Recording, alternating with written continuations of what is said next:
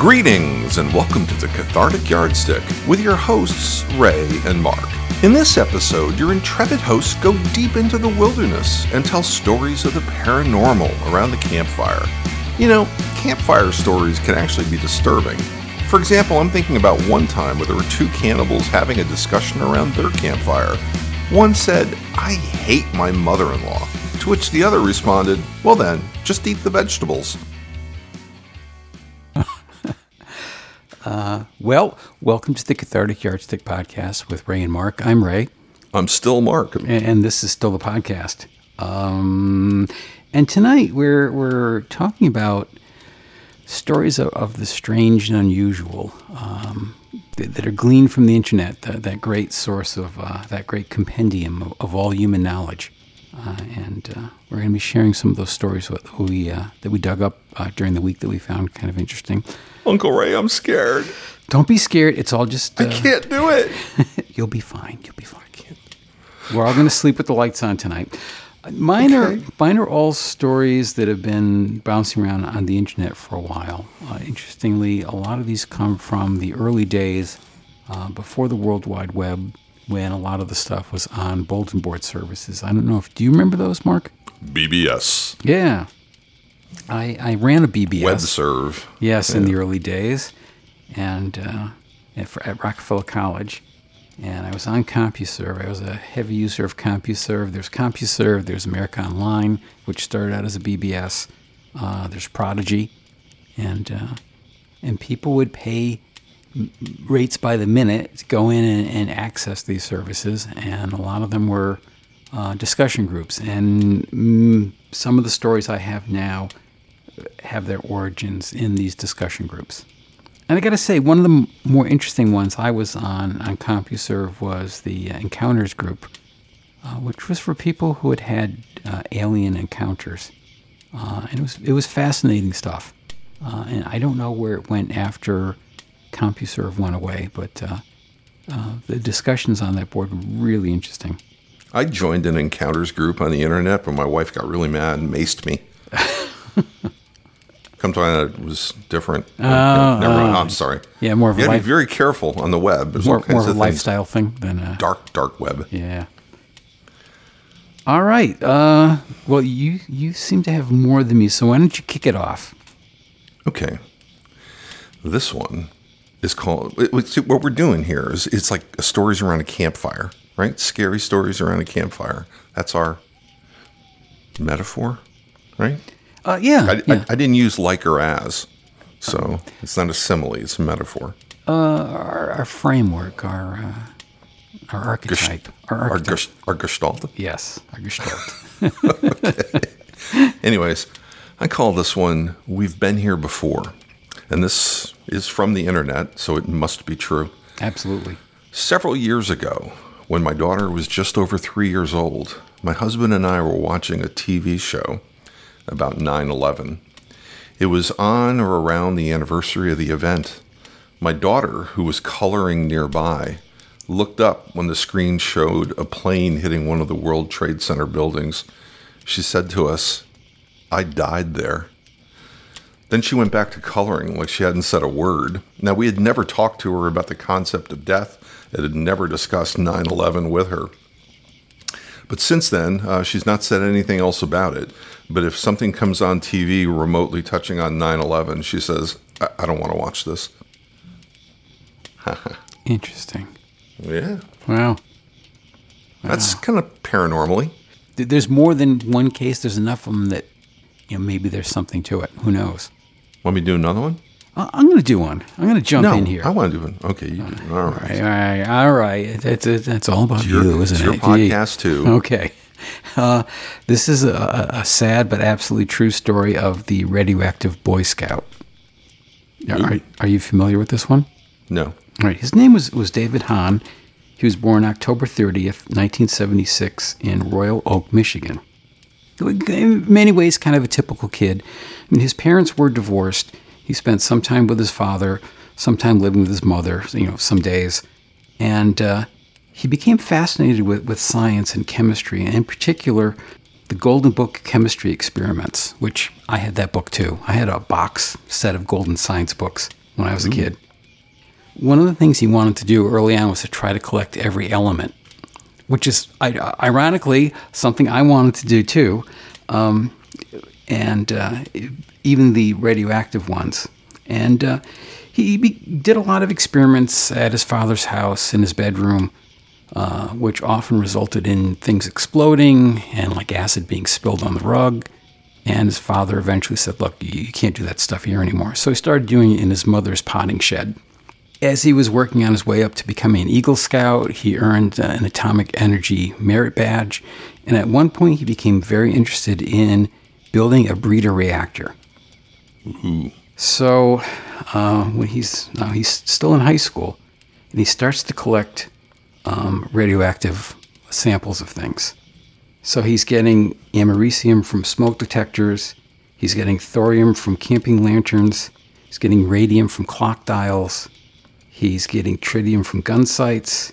And he bought some very low grade uranium ore from an Eastern European source. So he's assembling all these things.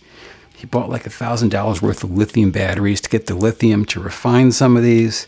He built um, his reactor chamber out of a hollowed out block of, of lead. So he, he's got all these, you know, kind of low level radioactive uh, isotopes just thrown all together and, and hoping to create a, um, a critical mass for a sustained reaction to make heavier elements. It didn't work. Uh, he never had enough for a critical mass, but it, it did get progressively more radioactive in the area to the point where it was starting to scare him. He was only using minor precautions like a lead apron. And uh, he noticed uh, he had a Geiger counter, and he noticed the radiation levels around the shed were getting higher. Then, then at one point, he noticed that five doors down from his house, the radiation levels were elevated. So he was radiating his whole neighborhood. So he started to get scared about it, uh, and he decided that yeah, he couldn't conduct this experiment anymore. It seemed to be getting out of hand. So he starts to break things down. And I guess at this point, as he's loading stuff in the trunk of his car with his, you know, lead apron on and probably goggles and a mask and gloves, somebody called the police department and said, hey, there's something weird going on in this neighborhood. So the police show up and they start to search his car. And when they open the trunk, he's got a, a toolbox that's taped shut. And he said, that's radioactive. You don't want to touch it. At which point, the uh, Nuclear Regulatory Commission and the Department of Energy get called and they come down and they find that the uh, radiation level uh, around the shed is a thousand times what background level should be. Mm. So the whole thing needs to be decontaminated. Uh, it's declared a Superfund waste site. Uh, they have to pack up everything in the shed, take the shed down, take all the dirt out in the backyard, and, uh, and just just dismantle and clean everything. Now his mother had started to worry about things a little bit before this, and she had been disposing of some of his stuff just in the regular municipal waste. So, so David uh, refused medical attention, didn't want to be evaluated for radiation exposure, and things kind of go on from that. He goes back to school, and then things take a really sad turn. He breaks up with his girlfriend. His mother commits suicide.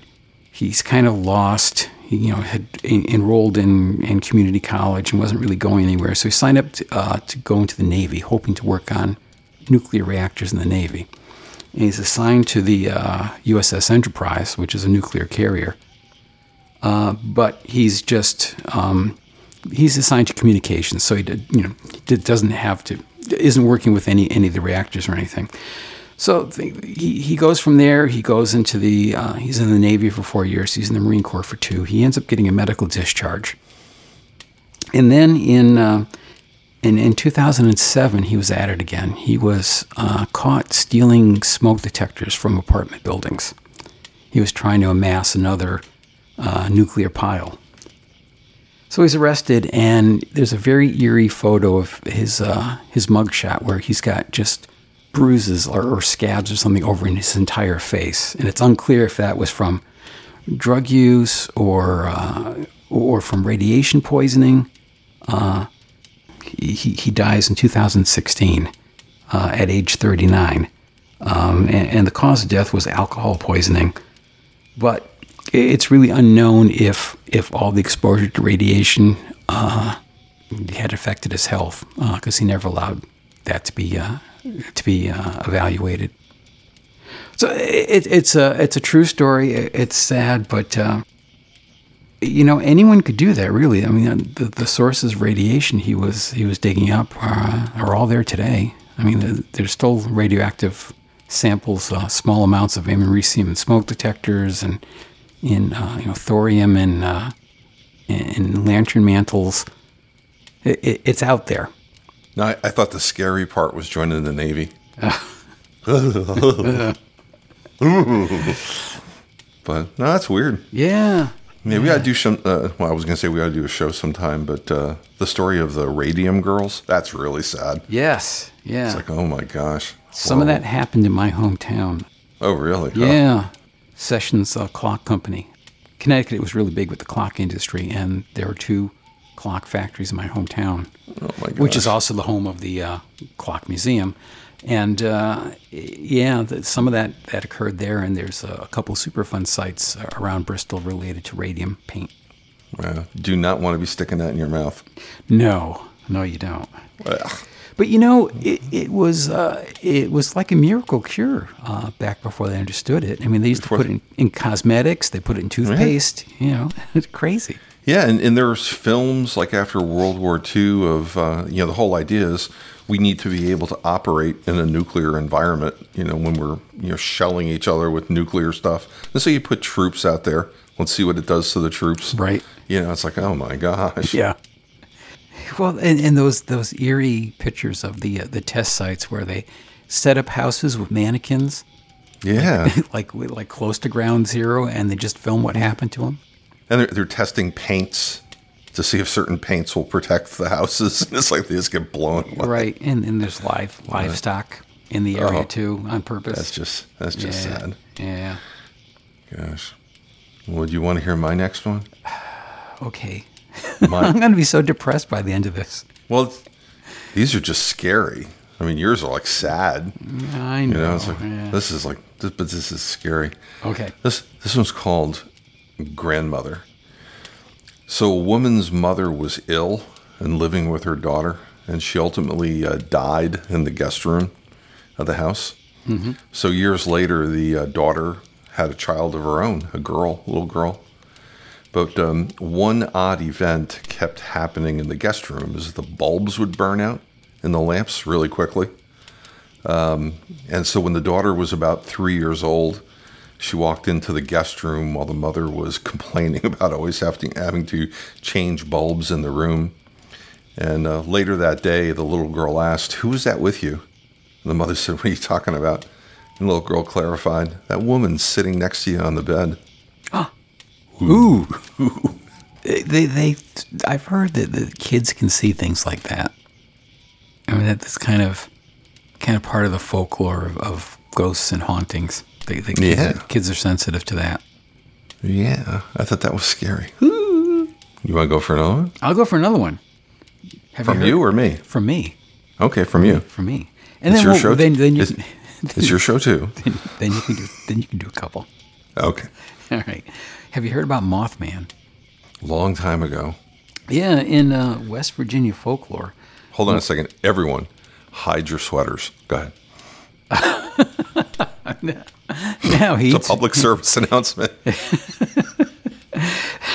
in West Virginia folklore, uh, Mothman is a uh, humanoid cryptid who was first, who's reportedly seen around uh, the Point Pleasant area.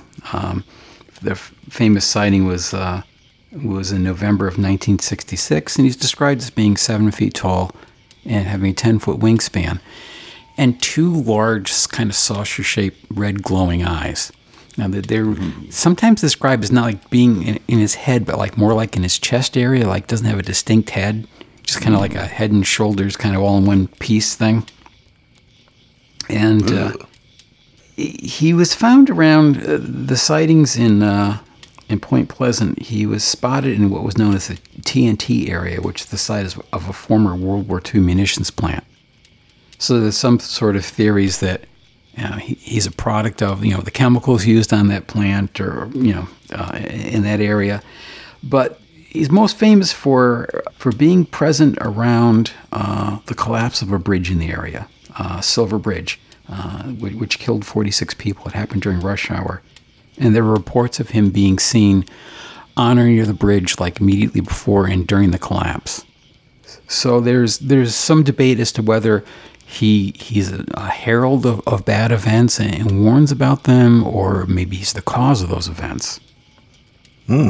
Because it, it's not just that one spot where, where he's been seen. He's been he's been spotted before a, a collapse of a, a German mine in in uh, 1978. A bunch of workers were going to the mine and they were confronted by this strange creature in a trench coat uh, who kind of looked like a man, but when they got closer, they realized uh, he was a creature with huge wings. Uh, didn't have looked like he didn't have a head, but had two large glowing eyes on what seemed to be his chest. And they stood by the entrance of the mine, looking at the creature, who let out a terrifying scream that made them run away from the mine. And an hour later, the mine collapsed. Wow. So uh, yeah, there's also uh, reports of this the same a similar creature showing up right before Chernobyl blew up, before uh, Fukushima reactor blew up, and also there's some you know 9/11 twin towers reports that uh, that several people saw a strange flying creature near the twin towers. Now you, you know what that sounds almost like? Is that there is there there are um, legends about and you've probably seen them too, but about or or seen the legends about um, like these shadowy figures, and it's it, typically they're around before some horrific event happens, and it's almost like they feed off the energy, the fear. You know, so it's like if you're going to die a normal death, they wouldn't be there. But if Right. there's something really fearful and really horrible, they just like group there like fruit flies. Mm-hmm. You know, and that's that sounds very much of that school of thought. That's pretty spooky. down in uh, in West Virginia in Point Pleasant, it's, it's a big thing. They have an annual Mothman festival and uh, and a parade, and there's a statue there. John Keel, who you may name may be familiar from like late night talk radio, who's into a lot of this uh, paranormal stuff, wrote the book The Mothman Prophecies in, in 1975, and that was made. I heard a- about that. Yeah, it was Yeah. made into a movie with Richard Gere, and uh, so it, it's a thing. Um, and, and you know, there's there's still debate today. Is is he is he good? Is he bad? Uh, is he causing these things? Is he warning the, uh, people about them? Uh, but again, it's one of those things that is not limited to a particular culture or mindset. He's things like this have appeared all over the world. Boo. Mm. Creepy. Yeah, Creepy. Ready for another one? yeah. Let's go. This one's called The Closet. In 2002, I lived in an apartment building that dates back to about 1900. After I moved in, I realized that the kitchen and the living room felt fine, but the bathroom and the bedroom were unnerving places. In those rooms, I always felt like I was being watched, particularly in the bedroom if the closet was open, because the closet seemed to be the, the most unpleasant place. That feeling of discomfort in those rooms just got stronger over time. One night when I was sleeping, there was a loud bang at my bedroom door. I got up only to find that all the doors and windows were locked, so I was alone in the apartment. I always kept my closet door closed, as not only did it make me feel uncomfortable, but if I went into the closet, I felt like I was gasping for air. A month or so after I heard the bang on my door, I was asleep, but then woke up to feel pressure on me as if someone was holding me down. It was dark in my bedroom, but I could feel a presence, and I knew someone was holding me down. When I could finally turn on a bedroom lamp, um, no one was there. After that, I couldn't sleep in the bedroom without leaving a light on. When I had friends over, they too felt uncomfortable in the bedroom and particularly unnerved near or in the closet. I was so upset by these occurrences that as soon as I had a chance to move to a different apartment in the building, uh, I did so immediately. After I left, several other people rented that apartment, but they never stayed long. I became friendly with the building manager, so I told him that I thought the apartment was haunted, and he kind of laughed it off. Uh, sometime later, they were renovating the place, and the building manager was there doing some painting in the apartment, and the building owner was there also. So I struck up a conversation with him, and I also mentioned about my experiences and that I thought the place was haunted. Uh, he really looked surprised and told me that a former tenant committed suicide in that closet by hanging himself. and he also mentioned that the original designer of the building lived in that apartment and he died in the apartment. Um, it made me feel validated that what I experienced was real. Wow. Is that a tr- true story? It's on the internet. It must be. It must be. No, I mean it's it's presented as as a as a true story. That's right. Yeah. Wow. All these all these are supposed to be true. wow. Paranormal stories. Yeah. Again, that's that's one of those things you, you hear about uh, every once in a while that makes you wonder. Well, you know, something's going on here. Something that, that we can't explain. Wow. Got another Yeah. one. Got another one. yeah. I do. All right. I call this one the attic. A few years ago, I moved into a one bedroom apartment in a building that had been built in the 1930s. I'd been there for a few months when I came home from work one day and I went into the bathroom and I saw something strange. There was this wooden board that had covered a hole in the ceiling that led to a small attic space, but the board was fractured in two pieces on the floor. The board was about an inch thick, so it would take an awful lot of strength to break it. So I thought the landlord had sent someone to work in the attic while I was out. Because I was just frozen stiff with fear. Somebody's up there for sure, I thought. So I emailed pictures to the landlord and I asked if anyone had been there. Um, and I was slightly annoyed that she hadn't warned me. But her reply read, Please call me as soon as you're able to. I called and she explained that her last two tenants had said the same type of thing happened, but she promised to replace the board, and she did. A month later, I woke up one night feeling as if somebody had rubbed their hands on me. Everything was silent, but then I heard a dragging sound coming from above my bed. It was as if somebody was pulling a sack of potatoes across the attic floor. I froze, convinced somebody was up there. There was no way an animal could make that sound.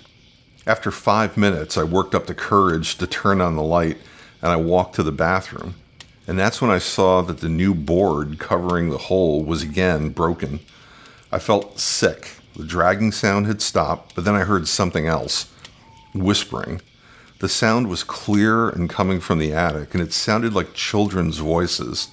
And I could hear one sentence repeated over and over again It's your turn. It's your turn. I just grabbed my car keys, ran out, sat in my car, and waited there until the sun came up. So, about 8 o'clock in the morning, I called the landlord and gave her a watered down version of the night. And her reaction was, Oh, wow, you heard the whispering too?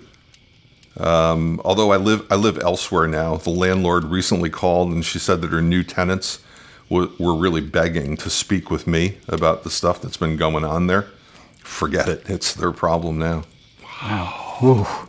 All right, that got me looking around the room, and, and, and yeah. Oh gosh. I know some more West Virginia folklore stories that'll get us canceled by the FCC. We're not that kind of show. Oh. All right, one more. For me? Yeah. Okay, I call this one Little Girl Wants Mom. Four years ago, I lived in a large old farmhouse that had been converted into two apartments. The house had once been a facility for children with behavioral issues. I lived there with my boyfriend and three year old daughter. My bedroom had a large fireplace in it that had long since been sealed and painted over. I decided to push my bed up against it one day while I was rearranging things because I could use the fireplace as kind of a headboard of sorts. That night, I heard my daughter come up to the bed, and in a quiet voice, she kept saying, Mom, Mom, Mommy. I sat up in bed, but the bedroom was dark and I couldn't see her. So I started reaching down off the side of the bed and at the foot of the bed, searching for her so I could get her into bed with us. Um, I could hear the voice, but I couldn't find her. My boyfriend wakes up and asks me, What the heck am I doing? And I explained that Amelia was trying to get up in bed with us and I was reaching for her, but there was no one there. As it turned out, my daughter was sound asleep in her own room. The next night, I was unsettled and couldn't sleep at all. And I hear the dog asking to go out. So uh, I got up to let him out and I came back to bed. Um, closed my eyes. I feel my boyfriend lay down next to me. I could feel the mattress compress and I opened my eyes and he's not there. He, he hasn't gone to bed yet. Then I feel the mattress decompress um, as if whatever it was got back out of bed. And So the next day, I moved the bed to the other side of the room, and it never happened again. Wow. Wow. Ooh. Whoa. Ooh. What do you got? All right. The, uh, the curious story of John Titor.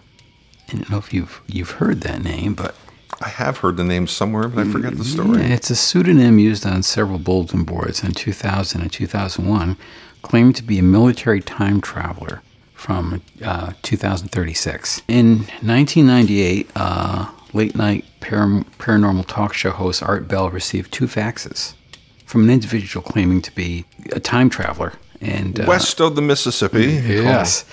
So the first fax talked about how they discovered time travel in the year uh, 2034. And it also claimed that there's a brick wall that you could not go forward in the timeline past 2564. I don't know if that means that time ends then or, or what. And the second fax uh, detailed some of the specs of his time machine.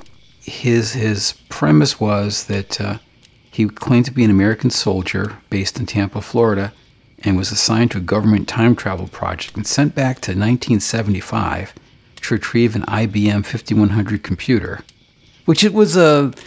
Uh, it ran APL and BASIC. It was a little portable computer. Well, it wasn't little; they were pretty big back then. And the reason for getting it was to debug various legacy computing programs in, in 2036, which could be a reference to the Unix uh, year 2038 problem, uh, which has to do with how how it's stored in 32-bit systems. Uh, the way Unix was set up, that they would no longer calculate the years correctly after that.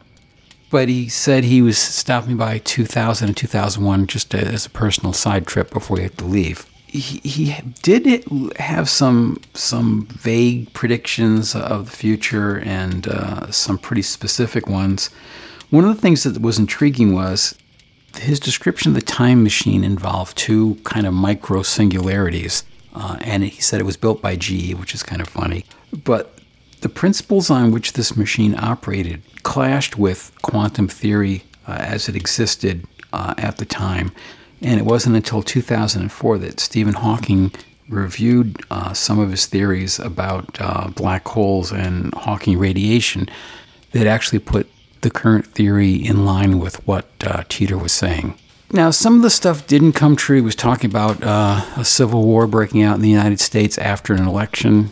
He said that would happen in, in 2005, which of course hasn't happened. But he but he also said that We've come close. we've come close. He said that you know the United States divided into like five different camps, and that. Uh, but he said that just him being here altered the timeline a little bit. Actually, calls it a world line, and kind of in, in line with the multi-universe uh, theory of things. But he said that uh, him being there probably altered it about 2.5 percent. He has since totally disappeared. No one's heard from him uh, since, since his last last contact uh, in the early 2000s. But also, no one's no one's come forward and claimed responsibility for it. Uh, he just literally just disappeared and uh, has not been heard from since. It's kind of Wow. a, kind of an interesting story.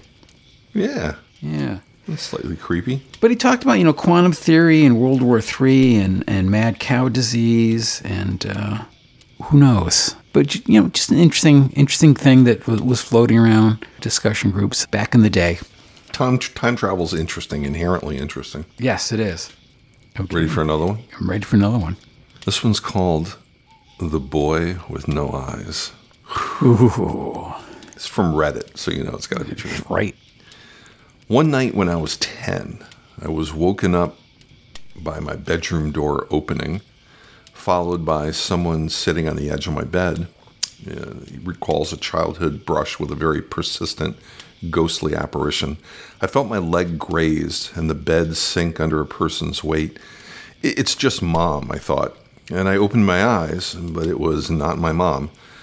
I found an eyeless boy. He had black, empty sockets. He was about my age, sitting at the foot of my bed. He extended his hand, and in it was a little box. I, I started to reach out, but he pulled back, and then I blinked, and when I reopened my eyes, he was gone, but I could still see the imprint where he had sat on my bed. Fast forward five years. I'm, I have my girlfriend over to do homework. Uh, she opens her eyes suddenly and with a real frightful expression. She looks up at a corner where the wall meets the ceiling. She pointed up there and she says, Up on the wall, I saw a little boy, but he had no eyes. He was just staring at me, which I wonder how you do with no eyes, but I guess somebody points their sockets at you. I freaked out and told her my story of the same kind when I was a kid. Five years later, um, I had married the girlfriend. We're still living in my parents' house. We had a two year old. My daughter started waking up mm, at the same time every night and she'd talk. After a while, I noticed she'd have almost the same conversation every night. And so I playfully asked her once who she was talking to. And she said, It's a little boy. He's nice, but he's lost and he's looking for his mommy. Wow.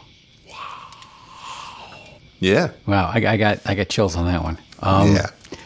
Yeah, you know, there is again. This ties to something that's that's in the, the paranormal folklore, uh, black-eyed children, where they just kind of show Ah. up like at your doorstep.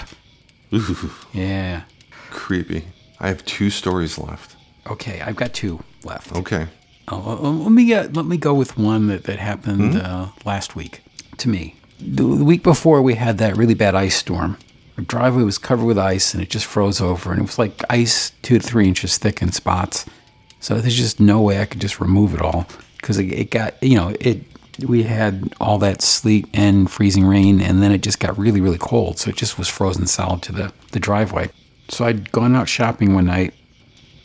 I come back and I pull my car in and I go inside and then put the groceries away. And then I have to take out the trash. So I open the garage door. And as I'm opening the garage door, I look where my car is parked in the driveway and the car starts moving. It starts like bouncing up and down pretty violently. And then it just lurches forward a little bit. Hmm. And I, it, it really freaked me out because it just seemed like it was moving way more than it should have been moving. Like almost like there was someone jumping up and down on the bumper and then, and then giving it a big shove. And it certainly wasn't like sputtering or coughing and still running. No, it, it was Yeah. it was definitely not running. And I stood there for a minute. I said, "Well, I just got to check this out. Maybe I maybe I didn't uh, put it in park or something."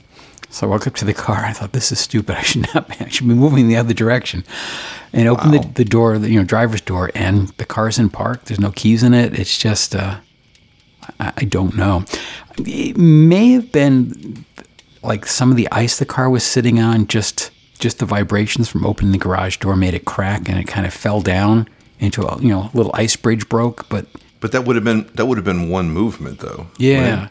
yeah because th- this seemed like it was really moving a lot it was it really freaked me out because uh, when i first you know when i first looked at it i thought it was going to come right through the, the garage the, the way it was moving But you've had other experiences in that house, right? we, we have had other experiences yes yes we have With a little one, right? Mm-hmm. Well, according to an encounter I had with uh, in a dream, she only appears as a little girl, Ah. but she's not a little girl. So she could technically have the strength to wobble your car. Uh, she she could, if, if she's mastered that skill. Ooh, that is Yeah. creepy. Yeah, so I I don't know, but if it was the ice, then it would have had to been thick enough to hold the car up in the first place, and then it, it, it couldn't have dropped too far. It was just like you know two inches. The most it could have dropped is maybe an inch, eh, maybe an inch and a half on one wheel. So it, it didn't seem to correspond to the, the amount of movement I was seeing in the car, if that was the case. Well, this one is true in the sense that it comes from my family. It comes from my daughter who swears it's true. And what's interesting is it deals with a military installation that I was assigned to, and that place was just a magnet for weirditude. Um, you know, I was talking to uh, very senior officers who talked about. I mean, I, I think on our ghost episode, I talked about uh, events in my office.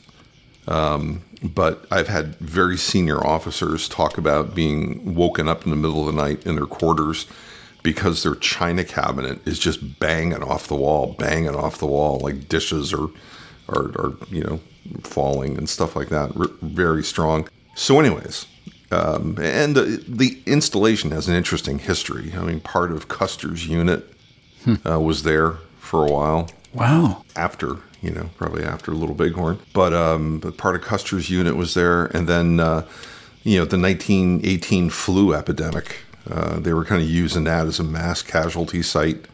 So the old hospital there is is very active. Um, but anyways, um, this one I call the Little Girl of Youth Services. So on this military installation, there was a youth services building uh, for the kids. Think of it as a, uh, a building that has controlled access to a large fenced in area that contains soccer fields, basketball courts, a skate park, that kind of thing. Um, big installations have a lot of kids, and you know they're looking for things that'll keep them busy and out of mischief. And so, um, my wife and I and my my girls uh, used youth services a lot we volunteered there a good deal. My daughters volunteered there a good deal, played soccer there. So, and we were friends with the staff. So, my daughter says that uh, on one night, the youth services worker that she was working with was closing up for the evening. So, they were the only two ones in the, in the youth services building. And while the adult was checking the doors, my daughter went to the front desk to pick a few things up. And at the front desk, you can see the TV security monitors that are wired to all the cameras outside. And there's uh, one camera that monitored the fence line right near the building. And they had already checked the field to make sure none of the kids were still out there playing. But my daughter says that in on the TV screen, um, there was a little girl, you know, about seven, eight years old, and she's looking up at the camera and she's jumping up Wow. you know, and trying to grab it. And so, she, you know, my daughter told the adult worker, and they went outside, and nobody was there.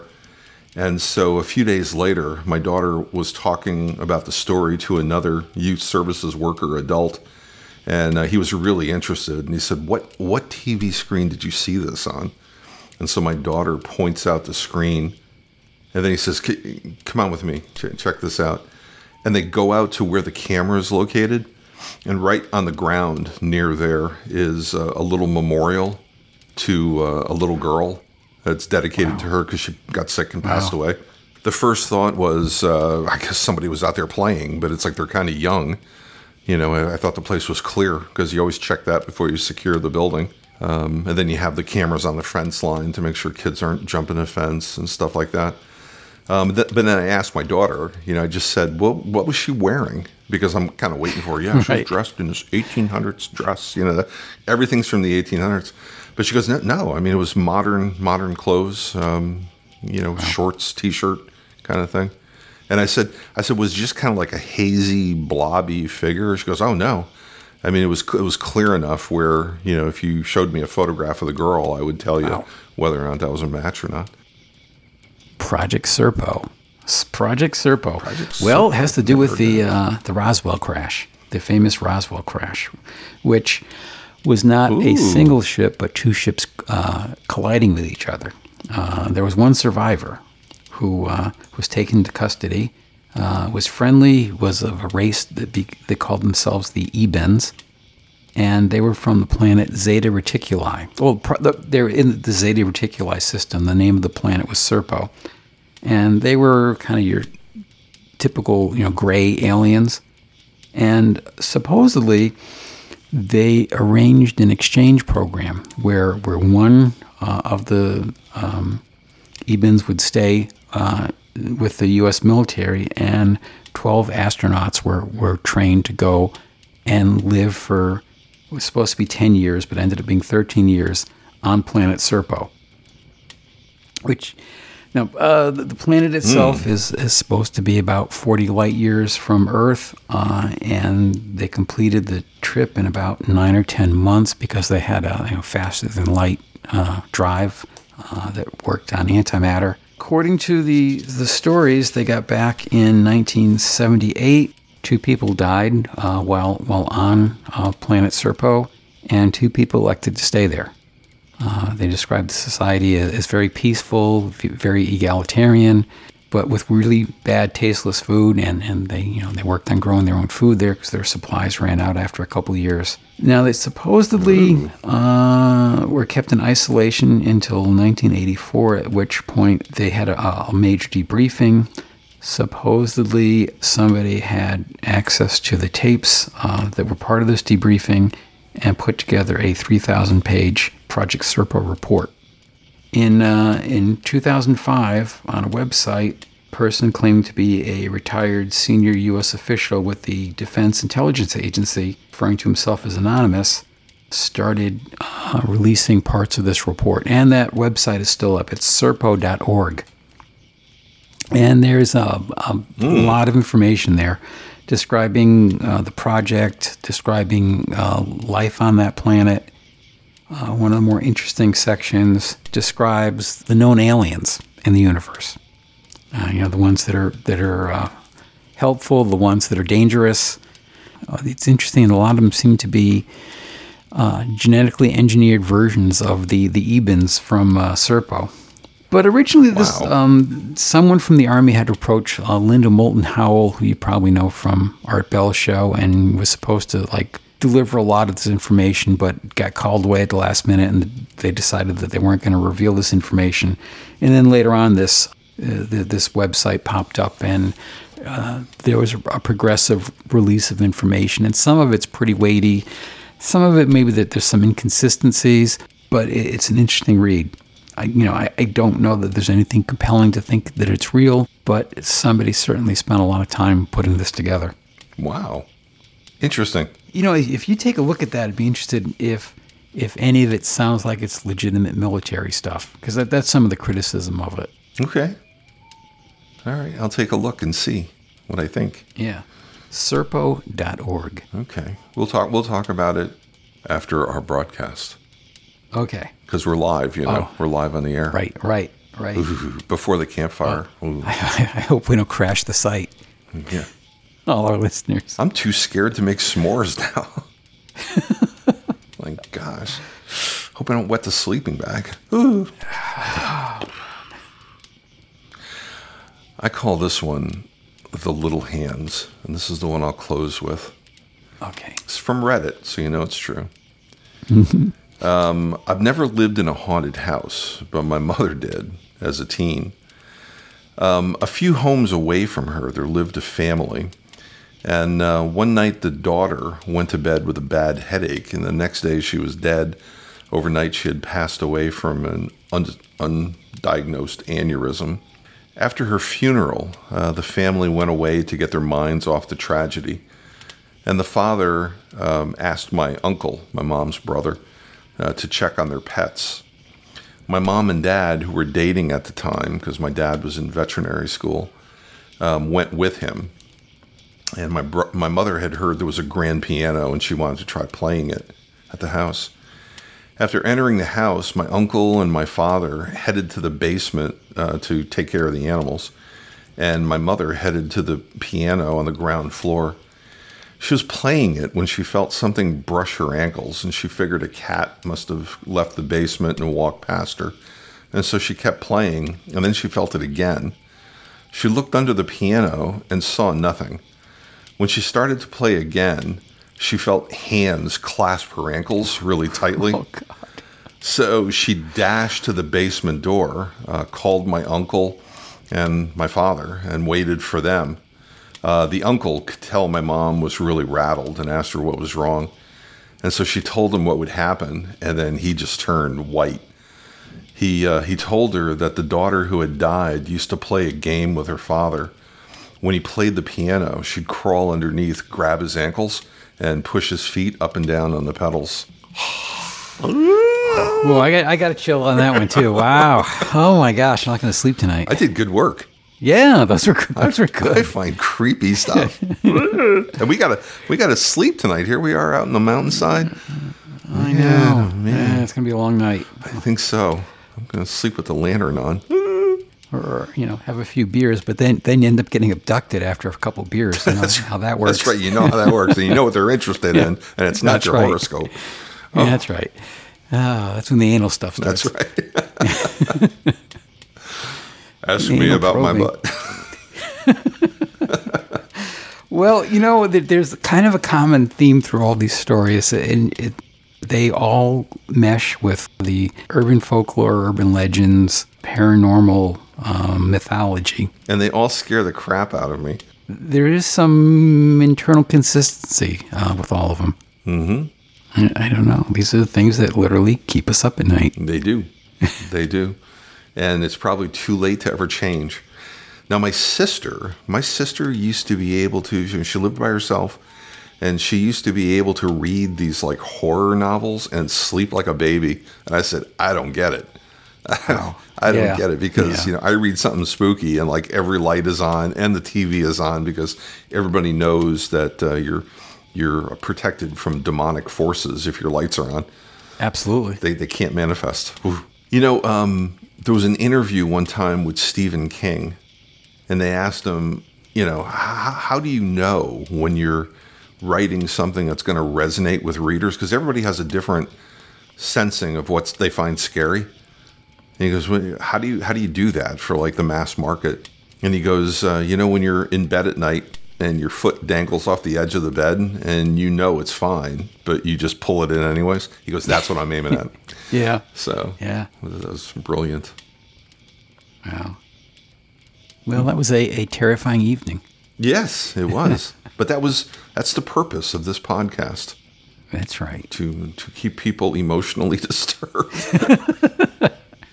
Well, no, it can it can be fun to be be scared in, in a safe situation. that's right. So that's what the whole campfire thing is all about. Yep.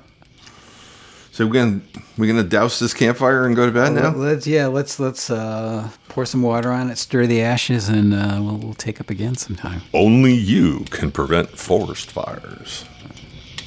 You've been listening to the Cathartic Yardstick Podcast. Join us again. We'll leave the nightlight on.